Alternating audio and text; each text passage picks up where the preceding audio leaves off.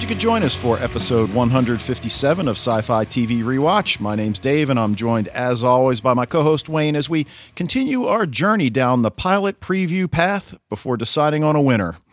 And uh, Wayne, we got new computers, but we're going old school tonight. Yeah, you know, apparently uh, they don't. Yeah, I don't know. I don't know why I can't just download Skype right now, but I can't. So, uh, Yeah. going old school, talking over the phone. Yeah, our county decided to limit the software that we're able to install. Now you're using your new one. I'm I'm still using my old one, but How do you uh, still have your old one? Didn't you have to turn that thing in? No, no, not that old one. I mean, an, an old one that I was my Uh. own. That's uh, I just use for podcasting, and you know, it still it still does the trick. Yeah, that was that was tough giving up the old the old Mac. It was, but uh, you had it five years, man. It's time Yeah. for a change, and and we got the MacBook Airs, and uh, you know, I don't know if you felt the reduced weight of your backpack, but I sure noticed. yeah, it is much lighter, no question. Yeah. So, uh, well, tonight we're here to discuss the pilot episode of the BBC's 2006 series Life on Mars. But before we get to that, Wayne and I want to remind you we'd love to hear from you via email at sci fi TV rewatch at gmail.com or at the website where you can leave a voicemail using the leave voicemail tab. Can record your own audio clip, send the MP3 as an attachment, or send us a tweet at sci fi TV rewatch. We'd encourage you to join the Facebook group and join the discussions there. And you know, we won't belabor the point, but but obviously there's a little bit of traffic on the Facebook group uh, about our review of the 4400 and you know i think you really said it well in your post and and i, I have to respond to somebody and i think i'm just going to say what wayne said because you know and and to be truthful i did happen to go back and listen to our previous podcasts and you know we really did lay it out there that we understand the limitations of doing only the pilot I mean, there's no question. It's um, if you know I were a fan of the show, I would say you would want more than just just the pilot, and and, and we acknowledge that we're not judging you know the entire episode, and we want to put that out there that uh, not the entire the entire series. We're looking at one episode in isolation, and um, and and we've been on record saying before that you know a lot of times that the shows take time to develop and and as they get along they get better and they pick up steam. And the, you know i mean i can think of uh uh sarah connor chronicles right? I think was a show that the pilot wasn't necessarily spectacular but the show ended up becoming just really really fantastic you know? Yeah. So, well, anyway, uh, you know, I, I'll tell you, I, I got a chance to rewatch Life on Mars, and I'm I'm really glad I did. There, there's so much to pick out. It, it is difficult though with these 58 minute episodes. I, I need my 43 minute episode. i knew that I, i'd forgotten that they were uh, they were longer that they, you know, each episode was like almost a full hour long And it's like my biological clock, you know, starts checking out at the 43 minute mark. But I hung in there. I did what I usually do is just just hit it in pieces, and you know, it, it was certainly worth it. There's a lot in this one, and yeah, I don't know how many times you've seen it. Obviously, this was one that you had seen, I had not.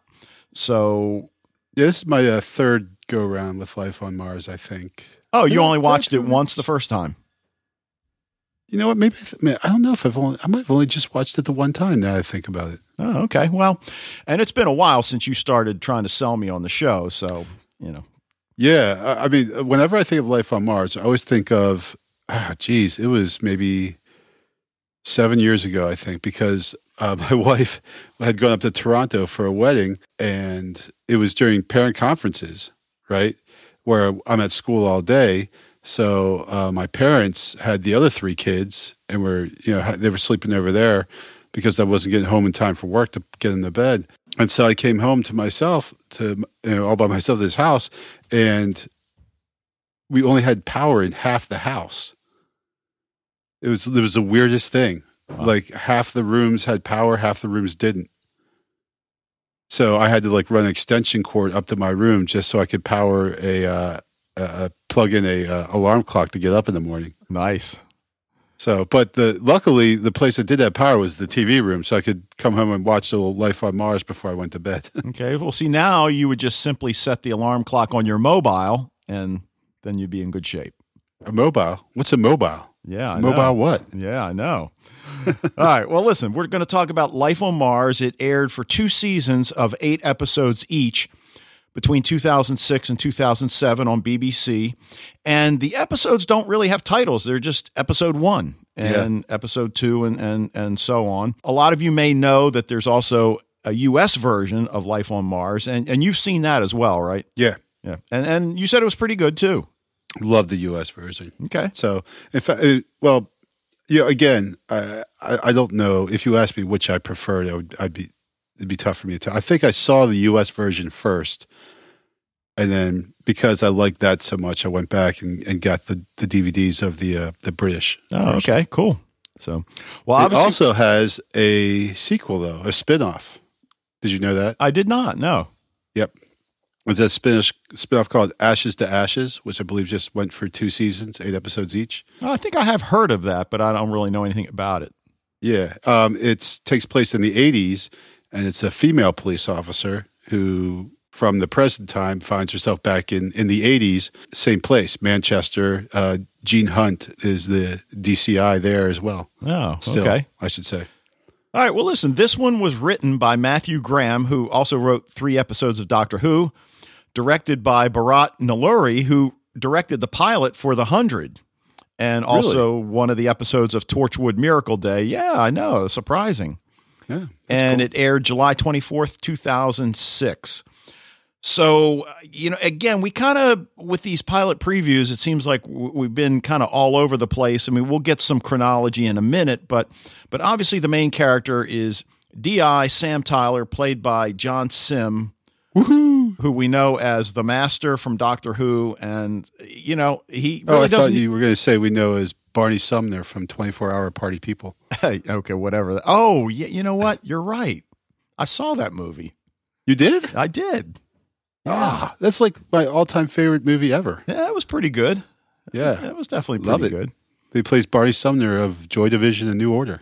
Okay. which it's tough to you know get away from as a Manchester bands. You know, like this the very Manchester Mancunian show that we have here. Yeah.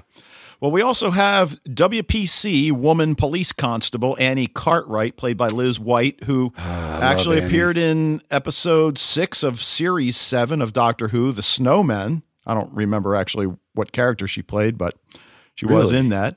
Now I got to go back and watch that. Yeah. Now, what definitely did surprise me a lot was Detective Chief Inspector Hunt is played by Philip Glenister, who plays Reverend Anderson in Outcast, which is that show I've been telling you about that I'm Right. covering for Den of Geek. And it, it, it just has surprised me how much I like it because I typically don't like horror.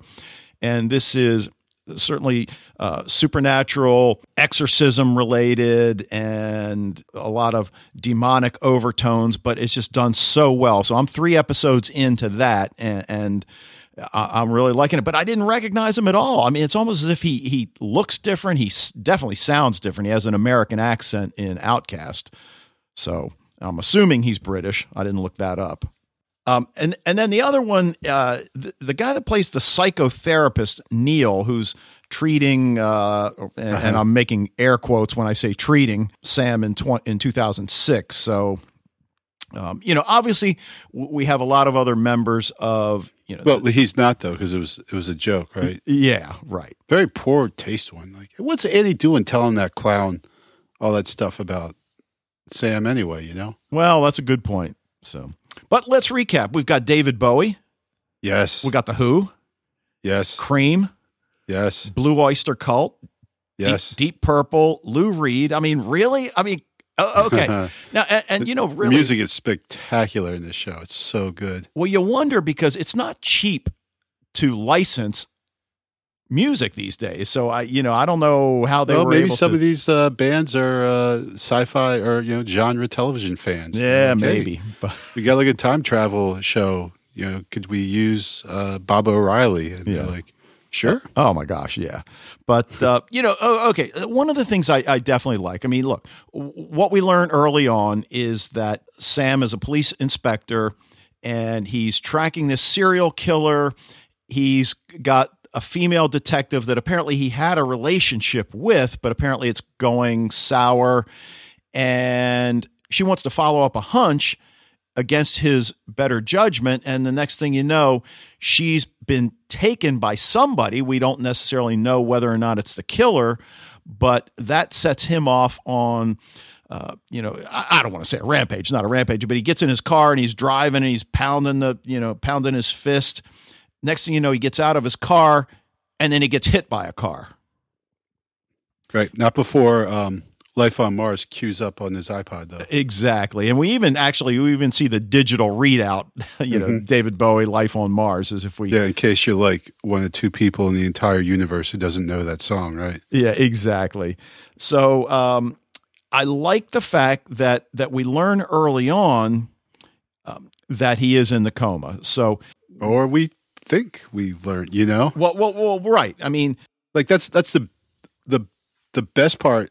Well, I know there's so many awesome parts of the show, but what I really liked about it was the complete bendy mind games at every turn. Like you never know what's really going on. Right, because I mean, he wakes up, or at least it appears he wakes up. At least in our world, he wakes up, and it's 1973. He's got right. the big collar on his shirt, you know, the, the dress. Everybody else is dressed like that. You know, the first thing he sees. And, one of the things I really like is how they portray that disorientation that he feels when he finds himself in that that vacant lot and he's next to a car but it's not his car but it is his car yeah was it the car that hit him i think it was the car that hit him oh okay like it's an older blue car, but you know we don't really see the car very well. I guess I could have like rewound and you know, but I didn't. Well, right, but you know he he finds himself you know trying to get his bearings and there's an exchange with a Bobby who happens to, to be there, and, and he's the one that goes in the car, pulls out the papers, and says, "Oh, you know, you're you're been transferred to such and such a precinct and all that. So he recognizes that he is a fellow police officer. But then, and, and I love how they do this, is he sees the sign announcing the revitalization project for Manchester, and that enables him to get his bearings. I don't think it any it makes it any easier, but of course, you know, he can't explain it, but at least it's starting to make sense, such as it is. Well, I mean, it I guess it makes sense. We could put little air quotes around that because he still is. I mean, who can believe that you were transported back in time? You know, he is. He's just completely befuddled and and has no idea of, of what's going on. Yeah, well, you know, one of the things that that does bother me a little bit is that at the beginning, for a policeman, he seems awfully distraught at Maya's disappearance. I mean, I understand that there's a connection there, but you'd think he'd be able to act more pragmatically and you know not not get to the point where you know he drives gets out of his car along a busy street and doesn't even pay attention instead of okay what do i need to do to track her down why not enlist the aid of your fellow detectives well i mean you know they were involved in a relationship. You know, he's he has an emotional attachment to her. Uh, but I think also there's this idea of, well, first of all, the whole idea of what's real because we don't even know was 2006 real. You right, know, sure. like at this point because he's he says himself like I'm just going to keep walking till my my mind certainly can't come up with an unending world, right? There's got to be a limit to what my mind can create. So I'm just going to keep walking till I get to the part where I can't make stuff up anymore. And I'll know that I'm in a coma and that this is just all figment of my imagination. But yet, it's everything is real. It says real in 1973 as it was in 2006. So, what what is reality? So then, if like 2006 is the fiction, then well, just like in a dream, you might step out of your car and not even look and get hit by a car in a dream. Well, that, well, that's true, and, and, you know, I like that they've established the premise fairly quickly that that it's all in his head as a result of the coma, or so we think. And and then to extend what you were getting at, Sam even lays it out there that there are really only three possibilities. One of which is that he's a time traveler, But by the end, I wonder if we're being played and that Sam's not in a coma. Now, I know you've seen the end of the series, so we're not going to spoil that. You know, you, you There's you- there's really nothing to spoil. well, but I mean, you you laid something out for me. So since we don't know, we, you know, don't don't go ahead and say it. Right, I'm know, not going to say it. It's bad enough you spoiled it for me, but you don't need to spoil it for everybody else. Well, it's not necessarily a spoil.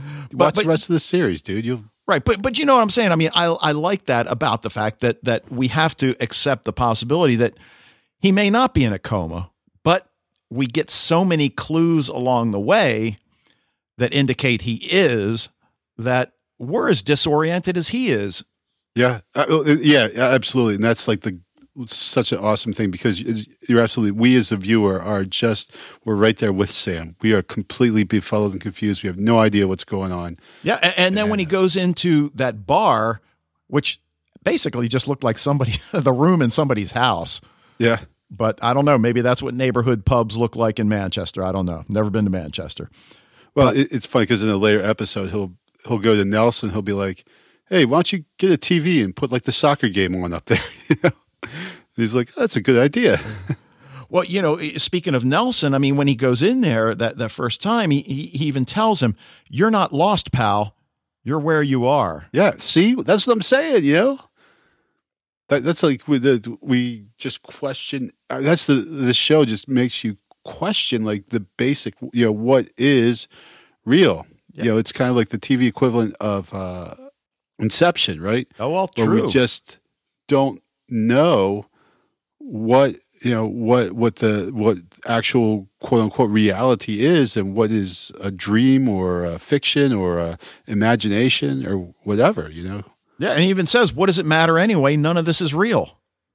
right But what I, I like is that eventually, and it really doesn't take him that long, he just falls into 1973, goes about his business, and and what starts out as this surreal situation ends up a traditional police procedural.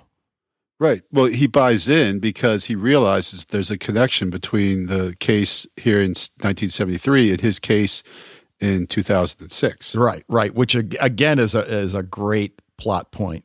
Now, you know, I mentioned Neil, the psychotherapist, before, and you know, in his conversation, Annie mentions that he's her ex. Do we find that out later, or who he really is? Does he have any connection to Annie, or is it just a? um, you know that i can't i guess i did only watch this the one time i can't i don't can't really remember i'm not sure Okay. Well, you know, you mentioned the uh, connections between the case. So, you know, opening scene in 2006, they're after a serial killer, but they realize that they've got the wrong man and that Colin Raimes actually has an alibi. But, you know, Maya, his, his I guess, ex girlfriend, who's also a detective, you know, has this gut feeling and, you know, she goes on her own. And that's what obviously leads him to be in the road and get hit by the car. Yeah, Uh, like when he says, uh, from the diary, quote, I killed her. Right. She's been killed. Right. I'm Now, a killer, an ace killer. And then That particular entry is not awash with ambiguity. Yeah, right. And then just after he gets hit by the car and he's lying in the road, you know, we hear this faint voice, Where are you? And then, and I looked at this a couple of times, and I don't know if you noticed it or not, we see someone walking in the woods, and then we only see a foot just for a split second, and it's a shoe with this big buckle on it. Almost like you'd see in the Puritan era. And I'm thinking, like, who does this shoe belong to? I mean, it's certainly not his shoe. So I don't No, know what that means at all. Yeah. if anything. I mean, we certainly don't find anything out in this episode about it. Then he finds himself in that vacant lot that we mentioned, disoriented and all. And, uh, you know, he returns to the precinct that, that he thinks a joke's being played on him, even though he doesn't recognize any of the d- detectives. Right. You remember that episode with Castle where the, the, the guy they need to question thinks he's in, I don't know, whatever it is, 1970 something. Oh, yeah, yeah, yeah It was uh, Josh Gomez, right? The- oh, right, right. the And they all dress one. up uh, in 70s gear and, you know, Right.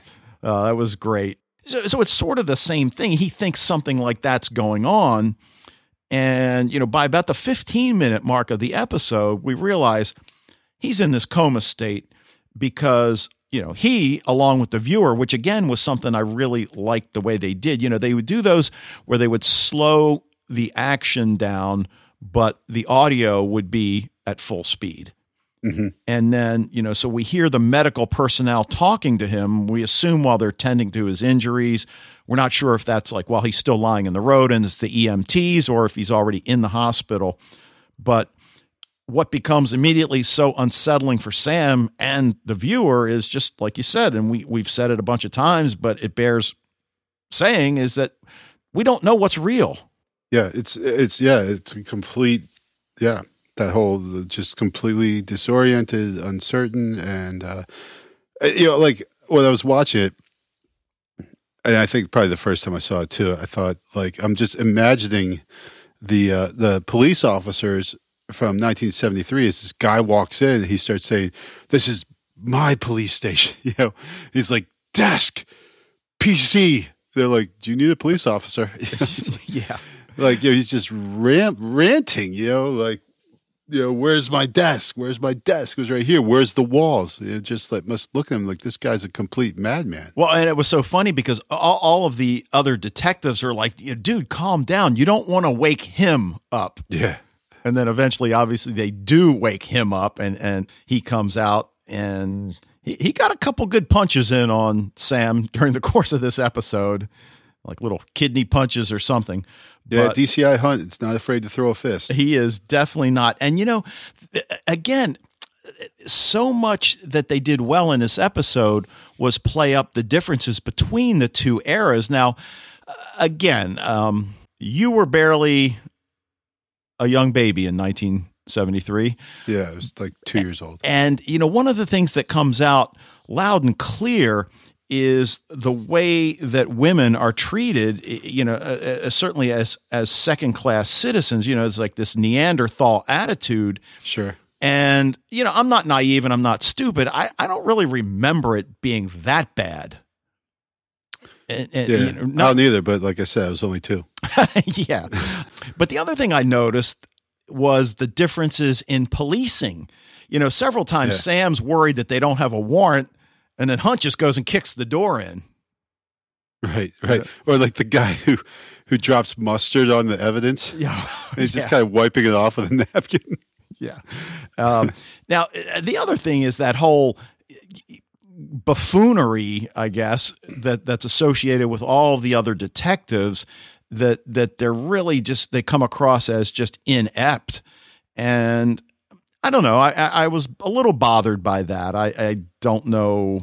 You know where that's leading. I mean, is this one of these things that Sam has to win them over? I mean, I guess of course he does, but but still, yeah. Well, you can see the the one guy. I can't remember his name. The guy who you know does all the research for him and everything. He's kind of the first one to get on board with Sam. Right, and in fact, he gets really excited when he calls him that that he found one of the names. So you you really feel like that that he feels good having done something for Sam, who obviously outranks that guy. But but yeah, you're right. But the others, i i you know, not only inept, but they just don't care, which kind of bothered me. But Yeah, I mean, I, I, it's something you see in TV. I think often though, you know, that it's almost like well, it's not almost. It is a cliche of the kind of the hard boiled cop who's been at it and doesn't really get emotionally involved. And but you know, like we think DCI Hunt would be the guy who most likely would fill that role, but he's not. Like he's with there with Sam right there, uh, chasing down leads, going knocking door to door, right? Yeah, sure. And and I mean, uh, as we said, I mean, his approach is obviously radically different from Sam's because Sam is approaching it law and order of 2006 where you know sometimes I think we would all argue that criminals are given more rights than they deserve but but that's our legal system and for better or for worse as opposed to DI Hunt who just writes. He doesn't have any stinking rights. We're going to kick the door in and solve this crime Yeah, well, they bring in uh, Dora, right? And Sam's like, is she a s- suspect? He's like, nope, just pain the arse. Right, right. what do I need to know? Well, She's and pain in the arse. when they question that girl at you know at, at police headquarters and Yeah, they- that's Dora. That's what I was talking about. and, and- yeah, right, and and you know just. I mean, they don't really throw her around. He more or less throws the table around, and and you know, just trying to scare her. But as he says to Sam he got the information he needed, and and he was right in that.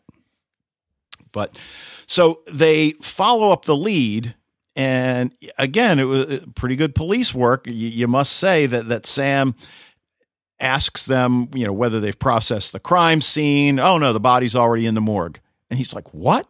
Did did you try to get prints off a body?" Yeah. and I'm thinking like, geez, haven't they seen any castle? You get, you know, you can get prints off anything. You get the well, well, like the you know they send the, the report out to Scotland Yard. He's like, that should be back in the fortnight. exactly. and yeah, I'm thinking back to that episode in Castle where they got a print off the back of a postage stamp that was on a letter. Right. So I don't know, but you know, so so they follow it up. I, I guess you take that leap when they're standing outside the record store, and I, I don't know about you, but I thought all police boxes were blue. That one was red, so I'm not sure I believe that was a real police box, but yeah, I don't know. I'll take that leap. and, and just suddenly something clicks, and he goes in there, and you know he sees the guy in there listening to uh, the Who, I believe, and goes in there, and that's what makes him think, oh, it's a soundproof booth. And then they, he starts putting two and two together, and he realizes that's how he didn't have to gag her, and nobody could hear her screaming. Right. So now they get him, they bring him in, and and, and first of all, one of my favorite scenes there in the precinct, and now I can't remember who calls but they realize they know who, who, they know who the killer is, and both he and Hunt leap up from their desks. Yeah. Or leap up from their chairs. They leap over the desk. Leap, run over the desk and, and, run out together. It was awesome. And yeah, then yeah. Th- then they bring the the perp into the station doing the perp walk while Cream, White Room, and the guitar solo are playing. It was just ah, gives me chills yeah. now thinking about yeah. it. Yeah, yeah, yeah. Fantastic scenes. Just awesome, awesomely good. Well, then you know, also the as he's leaving and he sees you know Colin as a young boy there, and just re, you know starts to well, he starts to see some causality here. You know, he starts to actually realize that well, by arresting this guy and he's been away for you know about thirty years, and so probably the you know the the killing starting again is because we caught him now. You know, and he's been you know, locked up in an asylum for 30 years. Yeah, but uh, I guess what I also liked was they did have me going for a little bit thinking that, okay, was Colin Raimes perhaps a protege of his? Yeah, that's, but, they certainly suggest that, right? Right. But then, as it turns out, that doesn't seem to be the case, that Colin Raimes is just a, a deeply disturbed young man. No, I think Colin's probably involved. In oh, okay. Somehow. But he's got the you know, if there's two of them, then he could have a you know a, an alibi. Yeah, they did that in Continuum. Had the the killer who was was dying, and he had his protege that right you know, that he was training. Uh, right. Uh, the, what were their names again? Mike and Dave. Yeah, that's right. How about that? But the other thing that that comes out of this scene, though, is when they start processing the evidence, start processing the information, getting background on this guy they realize that they've got paperwork that this guy's probably going to be seen as criminally insane and not really do the time he should do. And Hunt kind of implies, well, we're we're just not going to let that information come to light. And and of course, in 2006, that would be I don't want to say impossible to do, but it would be a lot more difficult to do than simply crumbling it up and throwing in a wastebasket. Right. Yeah. Yeah, you need to at least put that through a paper shredder. Right, but that was a pretty big step for Sam because uh, because again we've seen him all along the way been, been bothered by Hunt's methods, and now he's got to make that moral decision what to do. And I'm thinking like, okay, th- that's I mean that's good writing, you know, because now yeah. he's got this moral dilemma, and on the one hand he crumbles it up, and that's what it takes for Hunt to say welcome to the team. And we know that's not why he did that at all. Right. But also, it, it does reveal or it should demonstrates a, a, acceptance of where he is, you know. Well, sure, but and, but also I think that sometimes the end justifies the means, and that sure. while this might be against the law, it's for the greater good. At the greater good as Sam sees it. Right, exactly. Because he's not sure, because he doesn't know, you know, like crumpling up that paper might have zero impact if he's in a dream, right? Well, right. He's imagining the whole thing. But see, but if he's in a dream, then then why give up your principles and, and your morals if you think you're just in a in a fiction?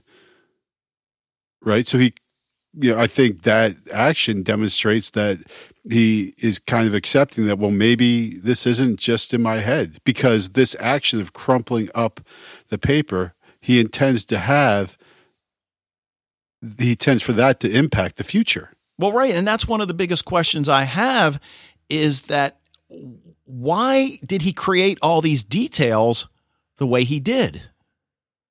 You know, so, Sure. so so that is there something in 2006, some moral dilemma that he's facing and perhaps hasn't decided how to handle it yet that's manifesting itself through this decision? Yeah. Why pick 1973? I mean, you were four years old. How can your brain possibly create a? Again, if it's a fiction, if it's his imagination, how could his brain possibly con- concoct this entire world of 1973? Yeah, well, that's a was good only four years old. Yeah. Uh, yeah, I mean, uh, other than I guess from movies and things like that, yeah, that's a that's a good point. Yeah. but um, But uh, you know, like I just hope that if this ever happened to me, my mind would concoct a boss jacket like he he's got here. Oh, I'm telling you, that's that's the other thing. You know, it, it- when when we first see him in that vacant lot, and he's standing next to the car trying to figure out what the heck is going on.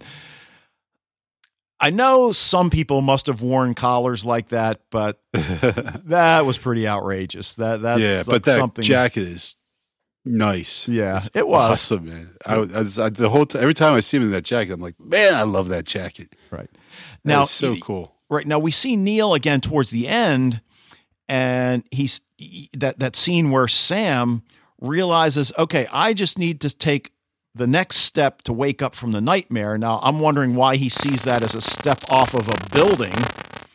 You know that that he seems to have this choice about whether or not to wake up. Yeah. And I, I guess obviously then the question is, well, why does he make the choice to stay? In large part because Annie asks him to, Okay. Right? Well, uh, okay. So is it something that, that he likes her? I mean, I you don't really see any indication there. Is it simply Uh, because there's she asks him to, and that maybe he thinks his work is not done in '73? It, it's it's a it's a drastic step to step off the edge of a building. Absolutely, Right. but it's also a drastic step to stay. Right, right. So it's it's like Hamlet, right? And his to be or not to be speech. You know, Sure. do we do we suffer the slings and arrows of outrageous fortune, or do we take that leap into the undiscovered bourn uh, or the undiscovered country from whose bourn no traveler returns? Right. Yeah. Like, do we do you know because he uh, he's he's going with the here and now. He's going with what empirically he can say right now at least seems real. You Yeah. know, like this. I feel this ground beneath my feet. I there's this this person talking to me. I feel the air. This, as far as I can tell, is is real. So he's going to stay with that. He's staying with where he is, and again, it's all part of some having some level of acceptance with where he is. I mean, obviously, he still would wants to return, but he's coming to terms with with where he is. Right, and, and- and, and he's a big part of that. Okay, and, and the world he's in is not totally foreign to him. I mean, granted, it's you know, 33 years older than the world, but it but it is the world of police work, and and you know, I, I guess on the one hand, like Outlander, which I know you don't watch, but but that's part of of her dilemma is that she knows how history plays out and she has to be careful what she says and what she does. And you know as you alluded to a few minutes ago here even if she does something she's not convinced it will have the impact and effect that she wants it to have. And you know i, I think i see that a, a little bit in him as well. Because ju- again just because they put this guy away doesn't necessarily mean the killings will stop. Well, it, it's also kind of like that thing. It's like I mean, like, because he writes down like everything he can remember, right, about Yeah. the future.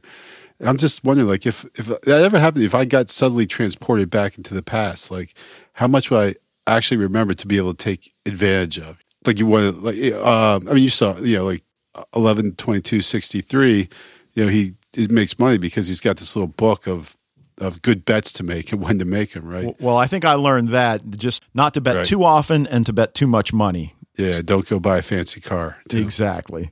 Now, you know, uh, I really like the character of Annie. I mean, I like the fact that despite everybody heaping this abuse on her, she stands up and, and and to be fair, Sam wants her opinion and we find out she'd gone to college to study psychology, but obviously her role in the precinct is, is just to get coffee and do whatever the men need her to do that they don't want to do. Sam sees her as relatively equal to them and, you know, solicits her opinion and it turns out to really help. And she's gorgeous. And she's gorgeous. Yeah, look, we, we mentioned John Simm playing Sam Tyler. I I think he's perfect for the role. You know, I, I like the fact that his character doesn't take crap from anyone, doesn't care about fitting in, which you know, and that's what I like so much about that decision to throw away that kid's medical file because he thinks it's for the greater good. And as you said, that's that's his opinion. It, it may in fact not be, but then I like the fact that Annie begins to take him seriously. Look, it's like anybody that's a time traveler or whatever he is. Uh, for somebody to say, "Okay, I believe that you're from the future," or "I be-, obviously that's a great leap," and and sometimes they just do it to humor the person. Right, but Annie like buys in lock, stock, and barrel right from the, the word one. Right when he first tells her, she's just like, okay, Right. And, and she has that story about a nephew that was in a similar accident. And, yeah, I, I don't know, but, but I like her character and, and, Hunt is great. I, I really like him. And, and, you know, we see the others. I mean, at this point, they're pretty much all flat characters, except for, as you mentioned, the guy that does the searching for Sam. He, he starts to develop a little bit. but all that stuff like seeing like the, you know where he sees on the television and everything. Oh yeah, that was a creepy scene, right? When when Yeah. he, when he's And in- how about the girl with the the clown doll? Yeah, well, well, you know, e- even that, like, why does he create that room as he does? Does Right. he create it? What's that? No. Well, does that's again that's the thing. Does he create it? What, what what's the dream? What's the reality? Is he imagining things when the TV comes on, or is he imagining things when he's in 1973? Or is he really in 1973 and 2006 was a was a That's what I'm saying. Yeah. Okay. Wow. So yeah, Yeah. it's just woo. There is a lot to consider. I will say that. it's uh, oh man, it's such a great show. I really really like Life on Mars. yeah. I'm actually considering a rewatch after after watching the first episode again. Well, only eight episode seasons, which is obviously one thing to really like a lot about British television. Right. You know, you can go back and watch these series and not spend three years of your life doing it. Sure. Which is what I did with Andromeda and Farscape. But it was worth it. I will say that. Farscape was so worth it. Yeah. I haven't seen Andromeda yet, but uh, You haven't But, you haven't even seen the pilot? no, because it's it's like I don't want to take that first. That I don't want. I don't. I don't want to get addicted to the show. That's not going to require this extended, uh, you know, um, commitment. And I might have to clockwork orange you and uh, right. Yeah. Um, I I mean, like, force I- feed you. yeah. You know, I it's you, you gave I you know I I know the pilot's there. I can watch it, but just I just I don't want to get uh, don't want to get into another show just yet. Yeah, I except for maybe. Life on Mars. I understand. So, well, anything else you want to bring out on this one? Yeah. Okay. So, two things. Well, first of all, uh, the choice of like Manchester in 1973, I thought was interesting. You know, Manchester is a working class town in the north of England. Uh, so I was just trying to think like why they picked Manchester and not like you know like London, obviously, which is you know like the big big city. Yeah, I'm not sure, except for like you know the man the Mancunian accent is is really cool. That Northern England accent is a is a pretty cool accent. Um, you know, I like the the idea of like it's a working class town, you know, and everything. You know, it's a place that obviously experienced a lot of change between 1973 and 2006, as apparent from you know his you know I, I don't know, but you know we can see from his what it looked like in 2006 than what it looked like in 73 when he woke up. But I think more than anything, it's because Ian Curtis is just 17 at this time. Uh, Curtis, yeah, the lead singer of uh, Joy Division, was uh, from Manchester. okay. And what's the Actually, second thing? Okay, so that's the one thing. Oh, and, and you know, 1973, I think just basically because the early 70s, it's kind of like this, like they could really draw a big. I mean, obviously they took him back to like the 50s or something. There'd also be a big kind of like, you know, difference between his time and this time and everything. But um, I think you, we we see as the early 70s as, as kind of right on the cusp of these big changes that are going to occur over the next you know 20 years and, and the end of the 20th century that will bring us to you know what you know our, the modern age or whatever. Right. And certainly in, in United States history, 1973 74 marks the end of our involvement and, and our pullout of Vietnam. Right. Which I think, like worldwide, also kind of was just like this optimism of the 60s and everything was kind of fading. And especially in England uh, in the 70s, there were like a lot of labor strikes and a lot of labor troubles. And, uh, you know, England was going through a lot of stuff uh, in the 70s that, uh, you know, came, gave, gave rise to punk rock. So, yeah, I think just all of it's just kind of like a very dynamic time in culture of, of both England and the United States. 73 kind of nails it. Now, also about 73, what I've compiled, compiled is the. So I, I'm a big fan of, of glam rock bands, you know, like uh, early 70s. So I picked the best glam rock acts of 1973 Okay. and the major hits that came out that year. All right, you ready? Uh, already. I mean, David Okay. Bowie's got to be first, but go ahead. Spoilers. Okay. Sorry. All right. So yeah, uh, the Sweet is number five. I don't know if you ever heard of the Sweet. I have. Yeah. So the songs Ballroom Blitz and Blockbuster were both released Sure. in 1973. Number four, Come Back Across the Pond for the New York Dolls, who released Personality Crisis. All right. David like- Johansen. Yeah. And Personality Crisis is like my favorite song. There's an incredible song. Number three, at the end of his career, but still kicking it, was Marc Bolan and T Rex Sure. who released 20th Century Boy in 1973. I mean, not the end of his career per se. It was like the end, end of, like T Rex had been a pretty hot streak for a couple years. And in 73, they were starting to kind of wind down. I think they broke up in 74. Number two, uh, you, you guessed number one. You guess number two? Um, I'm blanking. Tell me. Okay. The Stooges. Oh, of course. With uh, they released the Raw Power album in 1973, which had the single "Search and Destroy" and Raw Power on it. Nice. Iggy and uh, I can't remember the two brothers, the bass player and the drummer. They were brothers, uh, Ron Uh, and the- something. I forget. Oh, oh my God! It's just on the tip of my tongue. The one, the one just died, or not just. I think Asheton. The Asheton brothers. yes, Nice. All right. And number one? uh, David Bowie. Yeah. Yes, you got you called it. The the single "Life on Mars" actually was released in 1973. It's kind of an interesting story because the album that's on Hunky Dory was released in 71, but it like didn't sell very well at first. But in 72, he released Ziggy Stardust and the Spiders from Mars, and that was like massive.